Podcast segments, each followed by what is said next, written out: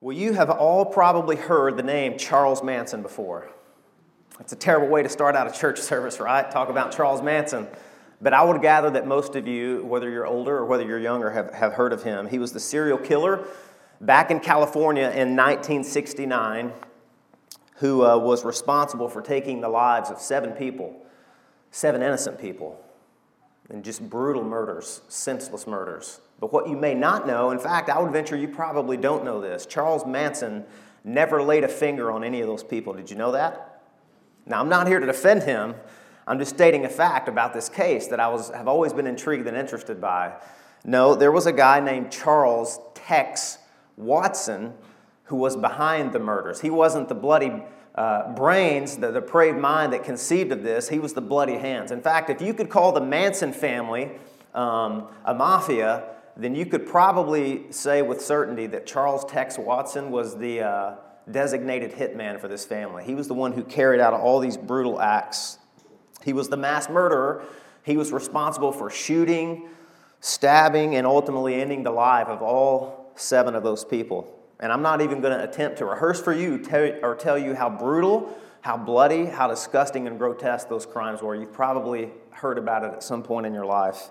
It was gory work, and Tex was a very sick, depraved man, and he would tell you that today. But his testimony is really eerie, um, and it's also very compelling. And, and strangely enough, I've read his testimony and heard it many times. It, it, it strangely parallels the testimony of the man that you just heard about from the scripture from Mark chapter 5. In fact, before Tex murdered one of his victims when he showed up in the middle of the night, he said this. He announced this I'm the devil, and I'm here to do the devil's work.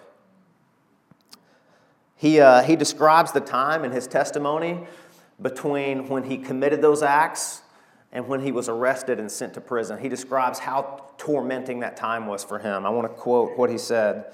This was before he moved back to Texas. The, the murders were in California. He moved back to Texas to flee the law and to flee himself, really.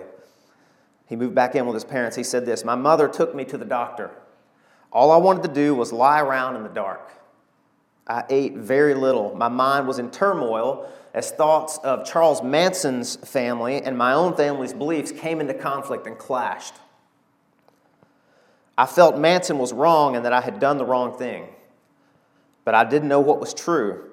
I did know there was a sick feeling in my gut. I would lash out in angry, in anger. I was angry at myself for making such a grave mistake and for being in that situation. I felt deceived and I needed to run, but I feared that the law would be looking for me soon. So I stole money from my parents and I flew out to Mexico and then to Hawaii. He's just roaming all over the place. There was no place to hide from what I had done. Changing locations didn't change what I had done or the real me in my heart. I left Hawaii and tried to get back to Charlie Manson by walking five miles through the desert. When I got to within five miles of where he was, I returned and couldn't go back. I went to Texas again instead. Nothing has changed. I was still depressed. I couldn't forget what I had done, and my heart was in turmoil even after traveling thousands of miles. There was no place to hide, and I wasn't emotionally strong enough to keep running. So in 1971, the law finally caught up with him in Texas and they arrested him. And he was tried and convicted for seven counts, seven counts of first degree murder, and he was sentenced and given the death penalty. But God wasn't finished with Tex yet. He had a plan for his life. Because in 1972, the Supreme Court overturned all death penalties that were sentenced prior to that. He made the deadline by about two months in God's providence and made a lot of people angry, understandably, especially the families of the victims. But listen to this three years later, Charles Tex Watson became a Christian in prison. And I know when we say that, immediately we get probably a little bit skeptical, and I do too. I was skeptical when I read this story, but I have investigated many times his testimony, and this guy was transformed by the power and the beauty and the love and the forgiveness of Jesus Christ. He's truly repented, I believe, of his sins. He's asked forgiveness for all the families, and get this, he really doesn't want to get out of prison. Not because he just cannot ever forgive himself. He's been up for parole. As of last year, he was up for parole the 17th time and denied. But he's not complaining because he feels like God has given him a ministry inside that prison that nobody else has the privilege of engaging. He, he is engaging these prisoners that come in there that are helpless, that are hopeless, that are ashamed, that are guilty, that are suicidal, that want to end their life. He's able to reach them in a way that other people can't. It's really a compelling testimony to hear. Here's what he said in his own words I came to Christ through many of his servants. They assured me that God loved me regardless of how great my sin and that he provided forgiveness through his performance, not mine. So, shortly after he was saved, he began to do training in seminary inside the prison. He wrote three books that he didn't get any of the profit or the proceeds from. He started uh, a, an international ministry called Abounding Love Ministries in 1980, and he eventually became an ordained minister, and he's impacted thousands of people. He gives away his book and his testimony free to everyone that will receive it in prison. Somebody asked him, Charles, how has your life been so drastically changed? What happened? And he said, My beliefs changed from those of Manson to trusting in Jesus Christ as my Lord and Savior. Today, I'm very thankful for my new life in Christ and all He has done. God's grace, of which I am so undeserving, is the sole reason for my life and sanity after being in prison for all these years. Through these prison walls, Tex says, through these prison walls, the Lord has made a way for his testimony to be shared with thousands of people worldwide. So he was in a place of darkness before, anger, guilt. He was uncontrollable. He was violent. He was hopeless. And now he's a man of peace. He's a man of compassion. He's a messenger. He's proclaiming the good news. He's telling people inside prison how the Lord has had mercy on him and shown compassion to him in a way probably no other prisoner has been able to do because God spared his life. It's really a remarkable testimony. He says, My past is a tragedy from the point from any point of view, but the previous three decades, my life has testified to the awesome grace of God, the grace we just sang about. If God can help me, He can help anyone. I believe that God can use my life, the evilness of my crime, and the fact that He rescued me to give hope to others. What a Savior. And there's three things that really strike me about His testimony that you can really see in this text about the demoniac from the region of Decapolis in this, in this passage, and it's this both men were enslaved, both men were liberated, and both men were sent back. It's really interesting. Both men were enslaved, both men were liberated, and both men were sent back. So let's look at this together. Now remember, if you're, if you're here for the first time, you're walking into the middle of a big series. We're going through the entire Gospel of Mark, and you're also walking in the middle of a little series. We're about halfway through, and it's called Close Encounters with Jesus. It's the, the end of chapter 4 and all pretty much of chapter 5, where four different individuals encountered Christ in a powerful and compelling way, and they left changed forever. They were never the same, same. They were absolutely transformed by their experience with Christ. And it's interesting to me because Mark is really concerned to show a, a, an aspect of Jesus' life that I don't think the other writers do as well. And that's okay because they all have different purposes for writing their gospel account. You know, there's Matthew, Mark, Luke, and John. And I've told you before that Mark's gospel is the shortest and it contains the least amount of teaching from Jesus. In fact, if you have one of those red letter edition Bibles, you look at Mark's gospel, it's really short on the red letters because he's not so concerned with what Jesus said He's more concerned with what Jesus did. And it's interesting to me, again, that of all the gospels that America really needs, we are short on our attention span, aren't we? I mean, we're like the comic book generation. Give me the, is, does it have pictures? Can I, can I see action here? I don't want to read a whole bunch of stuff. And that's Mark. We're, su- we're suspicious of claims that people make. Jesus saying he's the Son of God. We say, don't, don't give me a lecture on what that means, that you're divine, that you, you're 100% God, 100% man. Just prove it to me. Show me that you're God. What would God act like if he were here? Mark answers that question.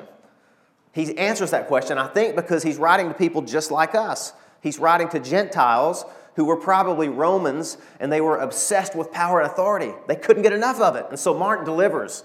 And I think more so than any other miracle that Mark describes, this one captures his interest the most because he provides the most amount of details. In fact, I feel so torn here. If you were to ask me which of your children are your favorite, there's so much information here that we can't cover all of it. So I'm having to really pick and choose what we want to focus on uh, for the purpose of this message. That's why I picked the outline enslaved, liberated, and sent. So this is all about action, this is all about power. Mark wants you to see that Jesus not only has compassion, he does have compassion. He is filled with mercy and tenderness. And Jesus is so gentle when he encounters this man. But Jesus also has power to liberate and to free people that are enslaved and that are in bondage and that are just racked with these uncontrollable desires and lust and passions in their heart. Mark is writing to people that needed to hear that, and I'm convinced we do too. In fact, this is the gospel that I would give to most Americans, and this is one of my favorite stories. It's been so meaningful to me over the years. Mark loves action. So, what is going on here? Well, if you could look back, the, the sermon from last week is on the website, um, www.gracelifeflorida.com, if you want to download that. But we talked about this started out, this is all the same day, okay? Jesus has been teaching in parables all day. He was exhausted. He got in the boat with the disciples. He said, Let's go across to the other side, which would have been weird to the disciples. And let me tell you why. Because on the east side of the Sea of Galilee is this Gentile area that's dominated by Greek influence, Greek ideas, and it's called Decapolis. That just means 10 cities.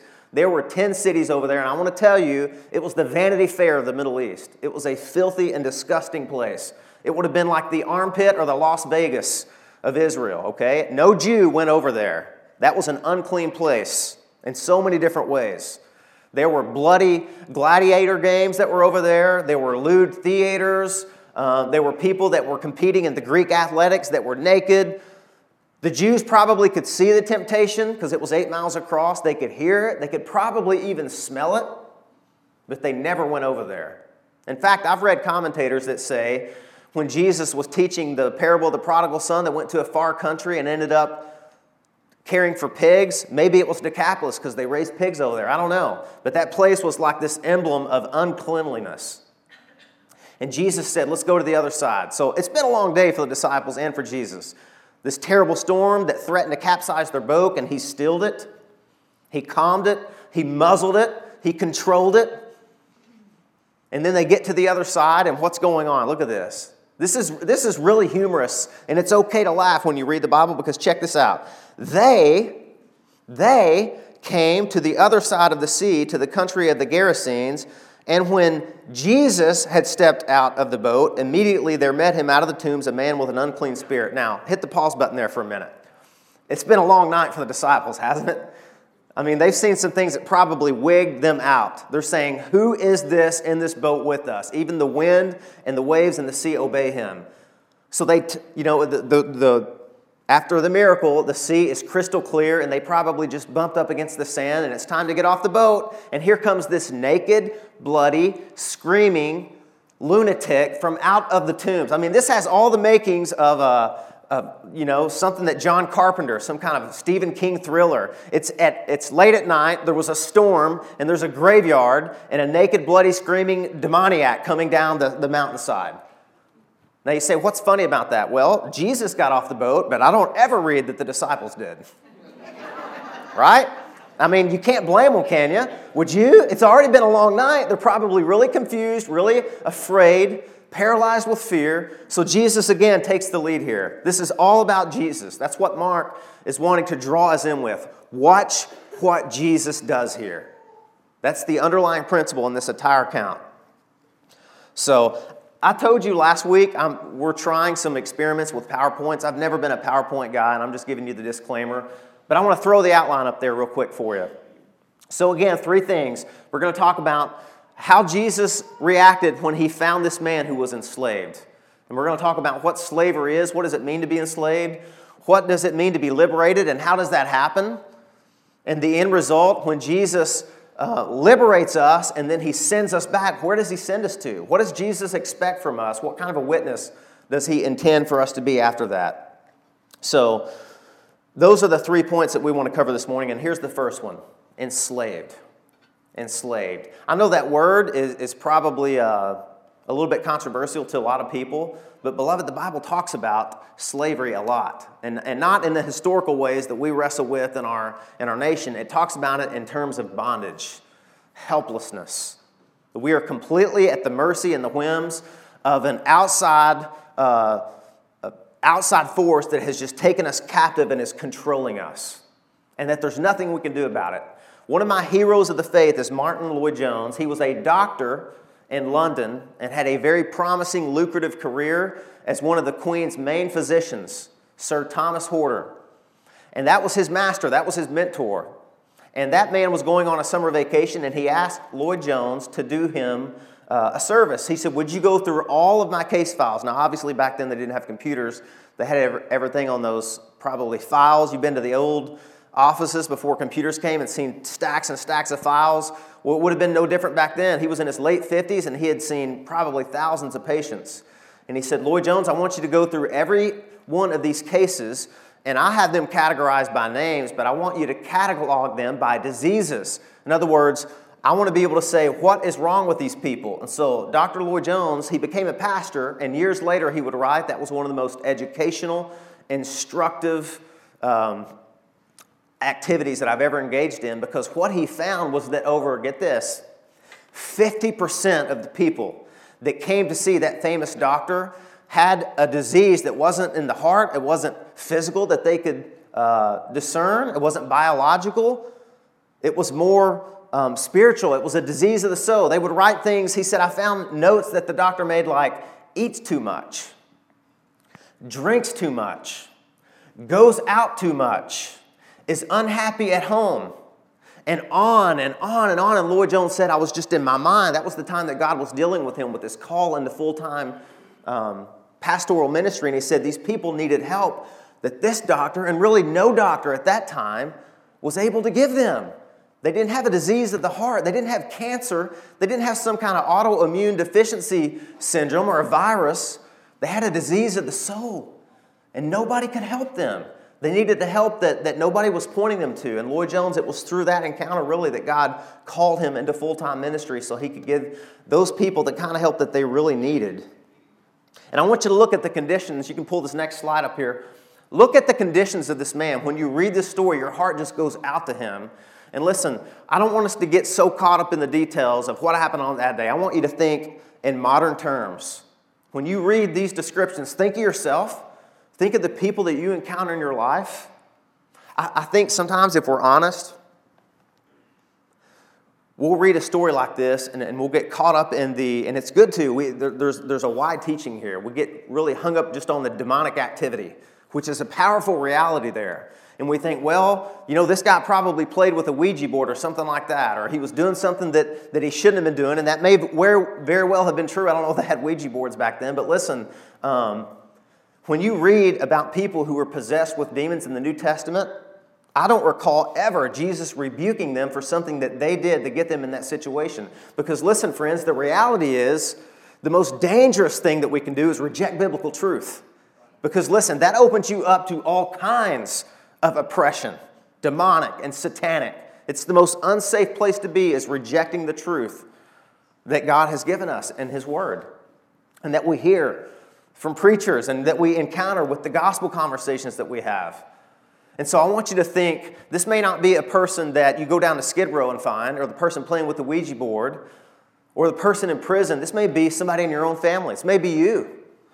This may be somebody that you're talking at the water cooler with at work. This may be the person that's serving you at your restaurant, your neighbor. So, what were the symptoms here? Look at this. This man was a slave. He was an absolute slave. He lived in a terrible place and he couldn't leave. There was nothing he could do to get out of that place. He lived among the tombs in Decapolis. Listen, this was the worst of the worst. It was an unclean place. He lived, uh, because Decapolis was a Greek and Gentile region, they were considered unclean to the Jews. I know it's a terrible reality, but that was the way it was then. They were considered unclean. You couldn't go where they were, couldn't touch them if you were a Jew. He lived in an unclean place. He lived in the tombs, in the graveyard. If you touched a dead anything, if you were a Jew, you were defiled for seven days and had to go outside of the camp. Um, and he lived amongst the people that were occupied in an unclean vocation with pigs. This was a terrible place for him to be. He was in a deplorable condition. He was naked. He was unclean. He probably, can you imagine just what it, what it would look like to see him? He was in a deplorable condition. He was dangerous. He was restless. He roamed around. If you read Matthew, Mark, and Luke, one of them says he was in the tombs, and then he moved to the mountains, and then the demons would drive him out in the desert. He was just a puppet. He was a rag doll for these demons. They would drive him wherever he wanted. wherever they wanted him to go, and he was helpless to do anything to resist it. He was uncontrollable. He was afraid. He was in pain. He was always crying out, cutting himself in agony. You know, he probably cut himself because it was the only thing he could control. It was the only thing um, that made him feel alive was to inflict pain on himself. You ever, you ever heard of anything like that? Does that sound remotely um, parallel to any encounters you've had? Man, that sounds like a lot of Americans. That sounds like a lot of teenagers. I read one commentary that was written by a pastor, and he said, I have never, in my three decades of ministry, encountered a passage that teenagers most identif- more identify with than this. They feel alone, they feel misunderstood, they feel confused, they feel rejected, agonizing in pain. Did you know that suicide claims suicide is the number two killer for teenagers ages 18 to 24. Number two killer, suicide is. That's a terrible reality. That's an American statistic. 45,000 people a year in America take their life. Why? Because they probably have symptoms that are very similar to what this man had. Apart from Christ, hopeless, helpless, alone, afraid, isolated, violent, uncontrollable, angry. He was desperate. He was suspicious. He was confused. And there was nothing that he could do about it. It's a really sad condition. He was a slave of sin. And the thing that he needed was a new birth. He needed to be made a new creation in Christ. And there are a lot of parallels. You can go to the next one here. Maybe this one's more familiar to you. You guys remember him? I'm a big Lord of the Rings fan. I am. And, and, I, and you have to know that when J.R. Tolkien wrote this, man, there are so many biblical parallels that are in it. It says that Gollum found this ring of power and it poisoned his mind and gave him supernatural long life, and it took him down underneath the misty mountains and it absolutely consumed him. He forgot his name, he forgot what it was like to dwell amongst the community that he was in. He became angry, tormented, violent, distrustful. That's what sin does to us. And I know that sin and Satan work in tandem. Satan came to kill and rob and destroy and deceive, deceive and enslave, and sin does those things too. It does. It dominated him. It dominated him. It's interesting that Mark, when he's describing this man, he keeps using the word no. He keeps using the word no. Look at this. Verse 3 He lived among the tombs, and no one could bind him anymore, not even with a chain, for he had often been bound with shackles and chain. But he wrenched the chains apart, and he broke the shackles in pieces. No one had the strength to subdue him. So here's what's really scary about this, guys, and I want you to hear me, okay? Sin seems to make you stronger when you give yourself to it. Did you know that? The things that make you feel alive, that make you feel in control of your life, that give you pleasure, that make you feel embraced, make you feel like you belong, that you're important, those are empowering things. But listen, they also weaken you at the same time. That's the riddle and the parable of sin. It strengthens you, but it weakens you. Because the scariest thing about this passage is when it says no longer. See, at one time, he could control this. That's always what unbelief, that's always the lie that unbelief and sin tells us. You can control this. Whatever it is, whatever idol you're giving yourself to, whatever is consuming you, whatever is controlling you, whatever it is that, that keeps you up at night and gets you up in the morning that's not Christ, you might not be a bloody, screaming, cut up lunatic in a graveyard, but I can tell you this you're a slave. And the Bible says when you're in Christ, you're no longer enslaved to sin, that the power of sin has been broken in your life. So we don't have to live like a slave. We don't have to live like an orphan when we're in Christ. But so often we do. And it's the same power that this demoniac encountered on, uh, encountered on that beach that day that, that will release us, beloved. The same power. Compassion and power meet together. This man at one point had control of his life. And then maybe, I don't know what it was. More demons came, more demons. You know what the word legion means? It means 6,000. It's a Latin term that maybe this demon borrowed because he was in a Roman occupied territory with lots of Roman soldiers. Some people think he was trying to intimidate Jesus when Jesus said, What's your name? And he said, Legion's my name. We're many. I don't think Jesus was intimidated. Do you?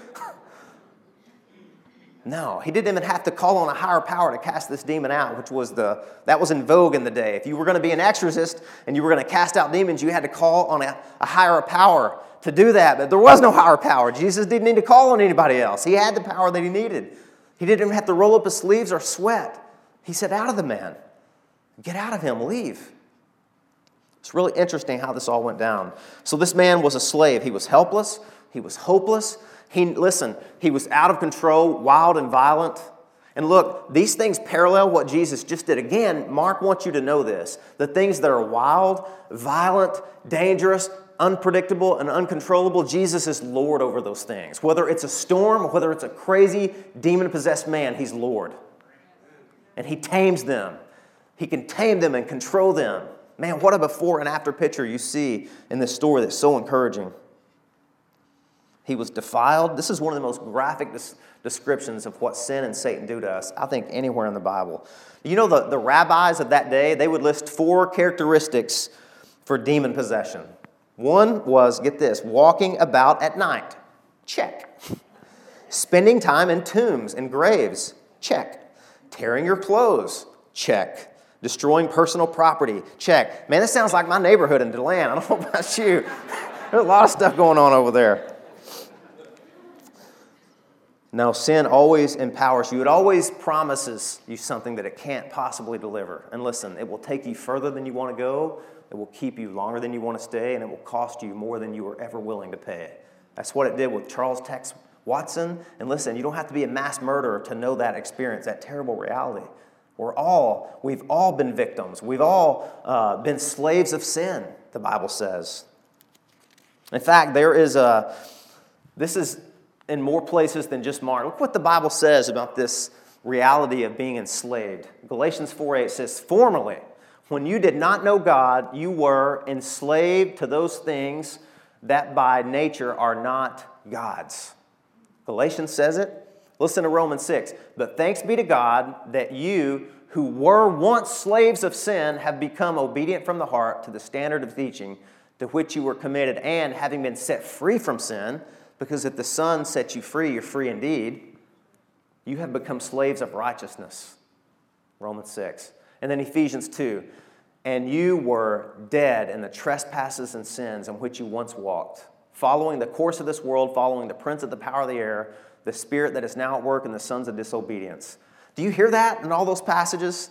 Uh, the world, the devil, and the flesh. Apart from the power of Christ, guys, we are all helpless to those things. And any person in this room could testify to that. Any person. Look, we're not yet glorified. We're not yet glorified. There's still this battle, and there's days when we feel like we're losing. And we need to be reminded of this that Jesus is powerful and He's there and He's compassionate and He can control this when we can't. There's, there's a beauty and a power in that confession. This is out of my control. This is out of my control, God. This is your problem. I'm absolutely helpless. There's nothing I can do about it. I have a very good friend. I won't mention his name, but he wouldn't mind for you mentioning his name. He's got a beautiful testimony. He grew up at one of the churches that I ministered in. He spent most of his life there. And he, one day, was arrested in a sting operation. I mean, this was like the worst thing you can imagine happening to you as a, as a young single man. And he was a teacher, very respectable, very good teacher. And he got caught up in this thing. It started with lust, curiosity, the internet, pornography, and then it got really vile and just out of control and it dominated his life. And he was in a, some kind of a chat. It was a sting operation. And I think it was a young teenager. They were pretending to be a young teenager and they were going to meet him up. You know how the routine goes at a gas station? And later he would say this He would say, I knew this was wrong. I knew this was vile. I knew this was disgusting. I knew it was ungodly. I was being disobedient. It was a bad idea. And I shouldn't do this. I can't do this. He said, I, I told myself that when I got in the car and when I started the engine. And when I left my driveway, I said, You can't be doing this. You've got to turn around. You've got to go back. He said that the tentacles of this thing were just so deep, so entrenched and wrapped around him.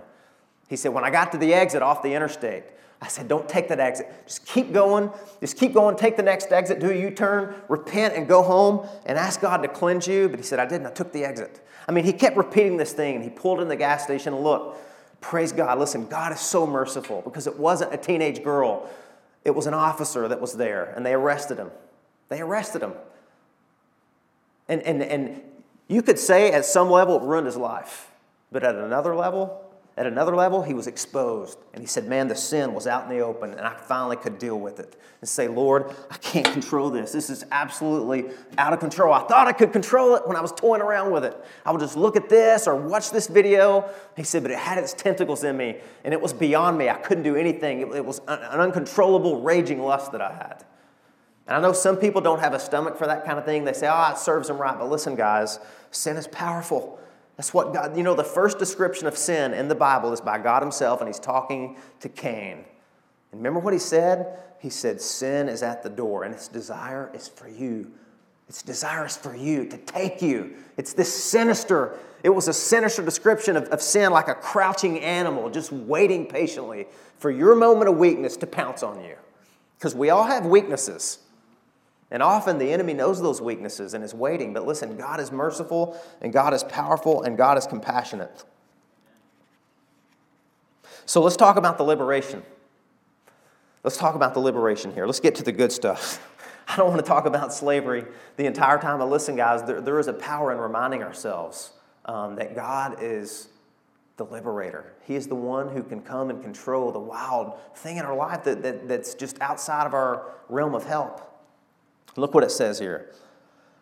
And when he saw Jesus from afar, he ran and fell down before him. And crying out with a loud voice, he said, What have you to do with me, Jesus, Son of the Most High God? I adjure you by God, do not torment me. For he was saying to him, Come out of the man, you unclean spirit. And Jesus asked him, What is your name? And he replied, My name is Legion, for we are many. Now just stop right there for a minute, because I really want to apply this. I want to, I want to really put this in shoe leather for you, okay? There are so many people that they know about Jesus, and maybe they, they come to a service like this and they, they hear a little bit about the gospel.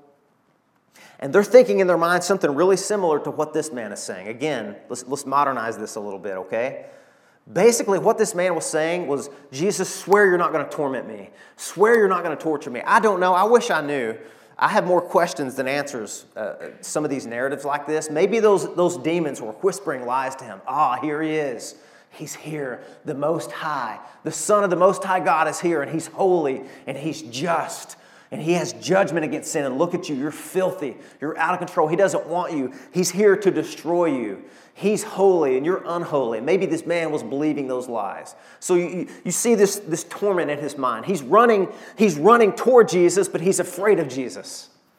Don't you know a lot of people like that? What's Jesus going to do to me? Is he, is he going to destroy my life or is he going to redeem my life? They just want like this gilt edge guarantee. God, you, you're not going to torment me, are you? I mean, I want, I want your help. I want to give myself to you, but, but I'm scared. I'm afraid. There's a lot of people just like that, just like that. And Jesus says, No, I'm not in the tormenting business. I'm in the liberating business. I didn't come here to torment you. Those days are over. And the demons were saying the same thing. Please send us away. Don't torment us. See the hypocrisy of demons? Don't do to us what we've done to this man for who knows how many years, right? This is one of the most interesting things. And, and look at, let's pull this slide up. Look at what happens here. Look at what happens here. Jesus casts the demons out, right, into the pigs. They do a swine dive over the edge of the, of the cliff. They become deviled ham. And so they're gone. The demons are gone. And then there's this man left, this crushed form of a man. But, but, but look at the change. Look at the change, ladies and gentlemen. Because all the villagers left, all the herdsmen, they left and they told it. They broadcast this news all over the place. You won't believe what happened to the crazy, bloody lunatic that lives in the graveyard. And when they came to Jesus and they saw the demon possessed man, the one who had had the legion sitting there, clothed and in his right mind, they were afraid. Very similar to the last section in chapter 4 when the disciples were on the boat and when the storm was still, they were exceedingly fearful. Phobos is the word in Greek, it means in awe. It could be this slash between fear and terror and just awe and respect. These people were blown away by this. See, his former master shredded him, divided him. He had divided personalities. This whole narrative is crazy. When you read what this man and what these demons are saying, sometimes it's in the singular tense, sometimes it's in the plural tense the sin, the demonic activity, it had split him into a million pieces. His clothes were just a, a window into what his heart was like, shredded, torn to bits.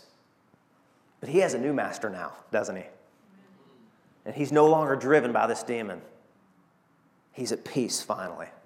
Man, I can tell you the testimonies that you hear from people. The one thing they will tell you when Christ comes into their life, when he, when he liberates them from bondage, when He sets them free, the one overarching word to describe it is peace. I'm at peace. God brought me finally what nobody else could, what nobody else had the power or the willingness to do. They gave me peace. He was seated, he was clothed, he was no longer naked, perverted, disgusting. He was no longer roaming about the tombs. He was at the feet of Christ. He took on the, the posture of a follower. He was no longer deranged. He was in his right mind. And yeah, that blew people away, and it still does, and it should. Because such a, there was such a marked contrast between who he was and what he did and the difference that Christ had made in his life. And those are the lies that Satan still tells us. God's going to wreck your life if you go to him. Jesus is, Jesus is going to torment you. He's going to demand things of you you are unwilling and unable to give. And Jesus says, Look at this picture. Look at this picture. Look at the before and look at the after. You tell me who has the peace, who has the love, who, who has the stability and the security, whose life is then anchored and secure. It's the person who knows Christ, who knows the peace that only Jesus Christ can bring. And that's still the case for people that have this uncontrollable greed or lust or anger or hate. And listen, I know our nation says, look, let's just all come together and make this world a better place. Listen, friends, I would love for that to happen. I would love to sing the Michael Jackson song, Heal the world, make it a better place. But listen, apart from Christ, that's not going to happen. Everything else outside of the Prince of Peace is helpless to create peace. We're going to have more wars. We're going to have more hate. We're going to have more tyranny. We're going to have more political rambling and, and, and division. I mean, we can't even control the church, let alone politically the world. It's because of Christ. Who, he's the answer. He's what we need. We need His peace. We need His power. See, the devil always tries, he always tries to hide the mercy of God, doesn't he? Look at what Jesus said. When he said, you can't stay with me. You can't go with me. You got to stay here. And you go, what did he say? Go tell them how powerful I am? Is that what he said? What did he tell that man? You go tell these people about the compassion and the mercy that the Lord had on you. That's what he did. He was liberated. He was liberated. Old master ripped him to pieces. You know, some people have called this chapter in the Bible the St. Jude of the New Testament. And I'm not getting Roman Catholic on here or anything. He's the, he's the patron, he's the patron saint of helpless causes. Did you know that? Not, not far from where I grew up, there's a hospital in Memphis, Tennessee called St. Jude's Medical Research Hospital. And supposedly, um, children that have incurable diseases, that's where they send them. And listen, for people that have incurable diseases of the soul, this is the chapter for them to remind them and us. There's hope with Jesus, and He can provide the help and the power and the transformation that everybody else in every other organization that promises it's bunk. They can't deliver it.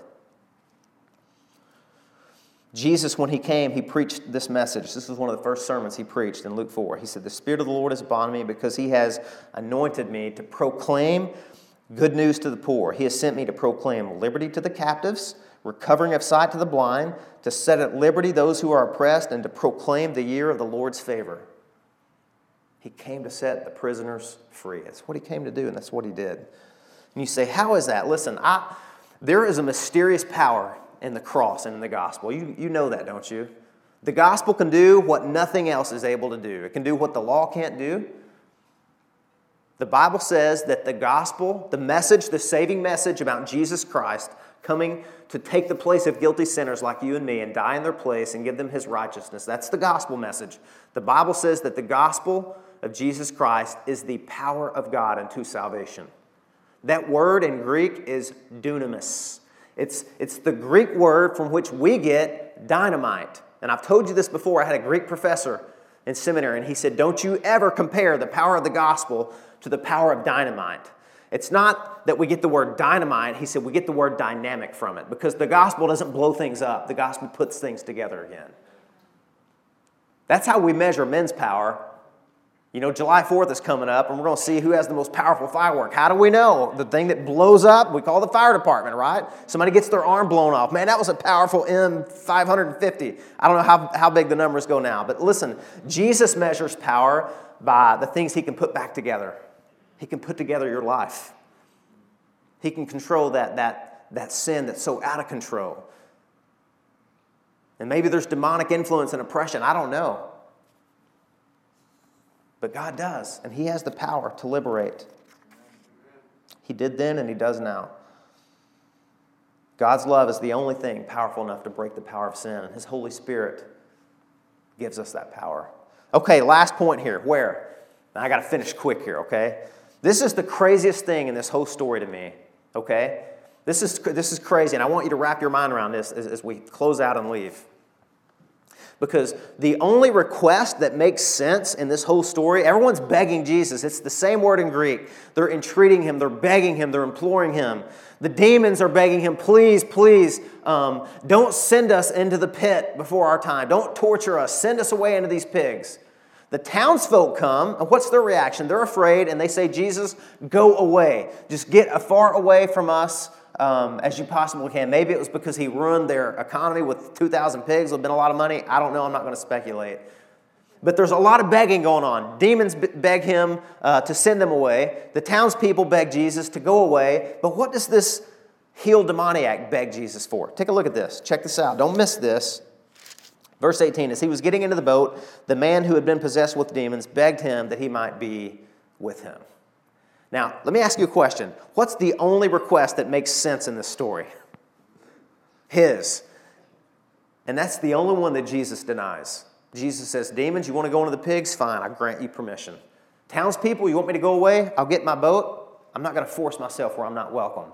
But the man that wants to go with Jesus, Jesus says, No, you can't, you can't go. I mean, isn't that crazy? All the Gospels, Jesus is begging, almost in a sense, imploring people, Follow me, follow me. Lay down your nets, disciples. Lay down your occupation. Lay down your life. Deny yourself. Follow me. Here's the man that says, I want to follow you. And Jesus says, No. No, you're staying here. What's going on here? What is going on here? See, here's what's going on here. Jesus is going to leave a saving monument of his grace and his mercy in this unclean region because they want Jesus to leave, but this man, he's staying. They know him, they know his testimony. They know how helpless and powerless and out of control and wild he was, and violent and vile, and just riddled with demons. And Jesus still does that. Now, that's a strategy. To cross a land to an unclean region. See, Jesus had 82 other disciples that he was going to commission. We got this side of the, of the Sea of Galilee covered. See, that's the hard place that nobody wants to go over there.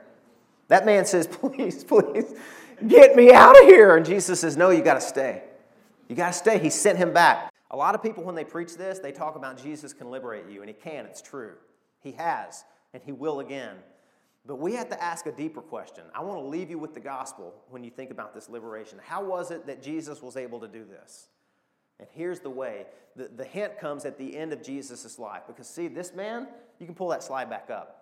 This man was naked, he was bloody, he was a prisoner, he was alone, he was outside the city, he was in pain, and he was screaming in agony in darkness. So, how can, can Jesus, the clean, the holy, the pure, the undefiled, how can he cleanse and transform and liberate somebody like that? Because that's a hard thing to do, guys. You can't just say, wave your hand and it's done. No, there had to be a transaction that took place. Jesus was his substitute. That's a big theme in Mark's gospel. Chapter 10, verse 45. The Son of Man did not come to be served, but to serve and to give his life as a ransom for many. Ransom means take the place of. There's an exchange, there's a substitute. See, Jesus would become stripped naked, he would become a prisoner, he would be bloody, he would be alone outside the city, crucified outside the gate, he would be a stranger, deserted, isolated, rejected by society. He would be crying out, My God, my God, why have you forsaken me in pain and in darkness? That's the only way that anybody can be liberated and delivered. It's when Jesus trades places with us, and that's the gospel, and that's the power. That's why the gospel is so powerful because Jesus trades places with us. And then here's the last thing. You, do you know the Great Commission? Um, it's, it's the famous story in Matthew 28, the final instructions of Christ. And again in Acts 1, it says this You will receive power when the Holy Spirit has come upon you, and you will be my witnesses in Jerusalem and in Judea and in Samaria and to the end of the earth. One of my favorite theologians said this. He said, It's really easy to disobey the Great Commission by reading it backwards. Here's what he meant by that. Next slide. Do you know that that was a strategy when Jesus was giving them final instructions? Jerusalem was the central location. Then there was Judea, a little bit further, a little bit more regional, but local. And then there was Samaria, and then you were getting into the outskirts, and then the uttermost ends of the world. And listen, I know it's very, probably it's a lot, feels a little bit safer and easier for us. And I'm being dead serious because I've done this and I felt this way to go to the uttermost parts of the world where people don't know me, they don't know my struggles. They don't know my problems. I can just get a bus ticket or get on an airplane uh, and drop out of the sky and do a little short term mission work. And those are beautiful and wonderful and great. And I know they help the missionaries that are over there. But, friends, listen, that's reading and doing the Great Commission backwards. It starts in Jerusalem, it starts in your neighborhood. That's why Jesus said, No, you're not going anywhere. You're staying right here. You're going to go and you're going to tell your family. Another Another version in Matthew, I think, and, and, and Luke says, Go tell your family and your friends how the Lord has had compassion on you. You know what it says? It says, He went about all the region, all the cities. This guy was a, I mean, he was a maniac that turned missionary. He was the missionary, but he didn't go anywhere. He didn't have to go anywhere. He went home. He went home and he shared and demonstrated the power and the mercy and the grace of Jesus Christ. And you know what the most interesting thing about this whole thing is? Listen to the very last Listen to the very last verse here. He went away and began to proclaim in the Decapolis how much Jesus had done for him. Listen, and everyone marveled. That verb is in the imperfect tense, meaning people continued to marvel. I think this man had an amazing ministry. He had fruit that was low hanging on all of the evangelistic campaigns he did, but he never went anywhere. He just stayed home. That's the hardest thing to do, friends. That's the hardest thing to do is share the transforming power of Christ with the people in your life, at the water cooler, in your family, in the classroom, in the neighborhood. That's what God called this man to do, and that's what he still calls us to do. It's really easy to disobey the Great Commission. You remember Billy Sunday? He was an amazing baseball athlete that turned evangelist, I think in Chicago in the end of the 1800s. And man, he was just, he was a compelling speaker, and everyone recognized you're a great evangelist. So they, he and his wife, had four kids together, and when the fourth child was born, they went on this long, circuitous uh, campaign all over the United States, preaching the gospel to everybody. And they left their four kids in the care of a nanny at home. Now, this was in the late 1800s when America was a lot more conservative. Between his three sons, they were married nine times. One committed suicide, one died in a drunken um, accident, drunk driving accident in a car, and the other, I think, had been drinking and crashed his airplane and died. See, Billy Sunday, and, and God bless him, he did a lot of good in America, but listen, it's really easy to disobey or ignore the Great Commission by reading it backwards. It starts at your Jerusalem, it starts in your neighborhood and your family and your home, it starts in your own heart. Just to preach the gospel to yourself, to remind yourself when those out of control um, issues come into your life and those sins that, that Christ has power and Christ has compassion. And He is for us and He is with us. And He came to destroy the works of the devil.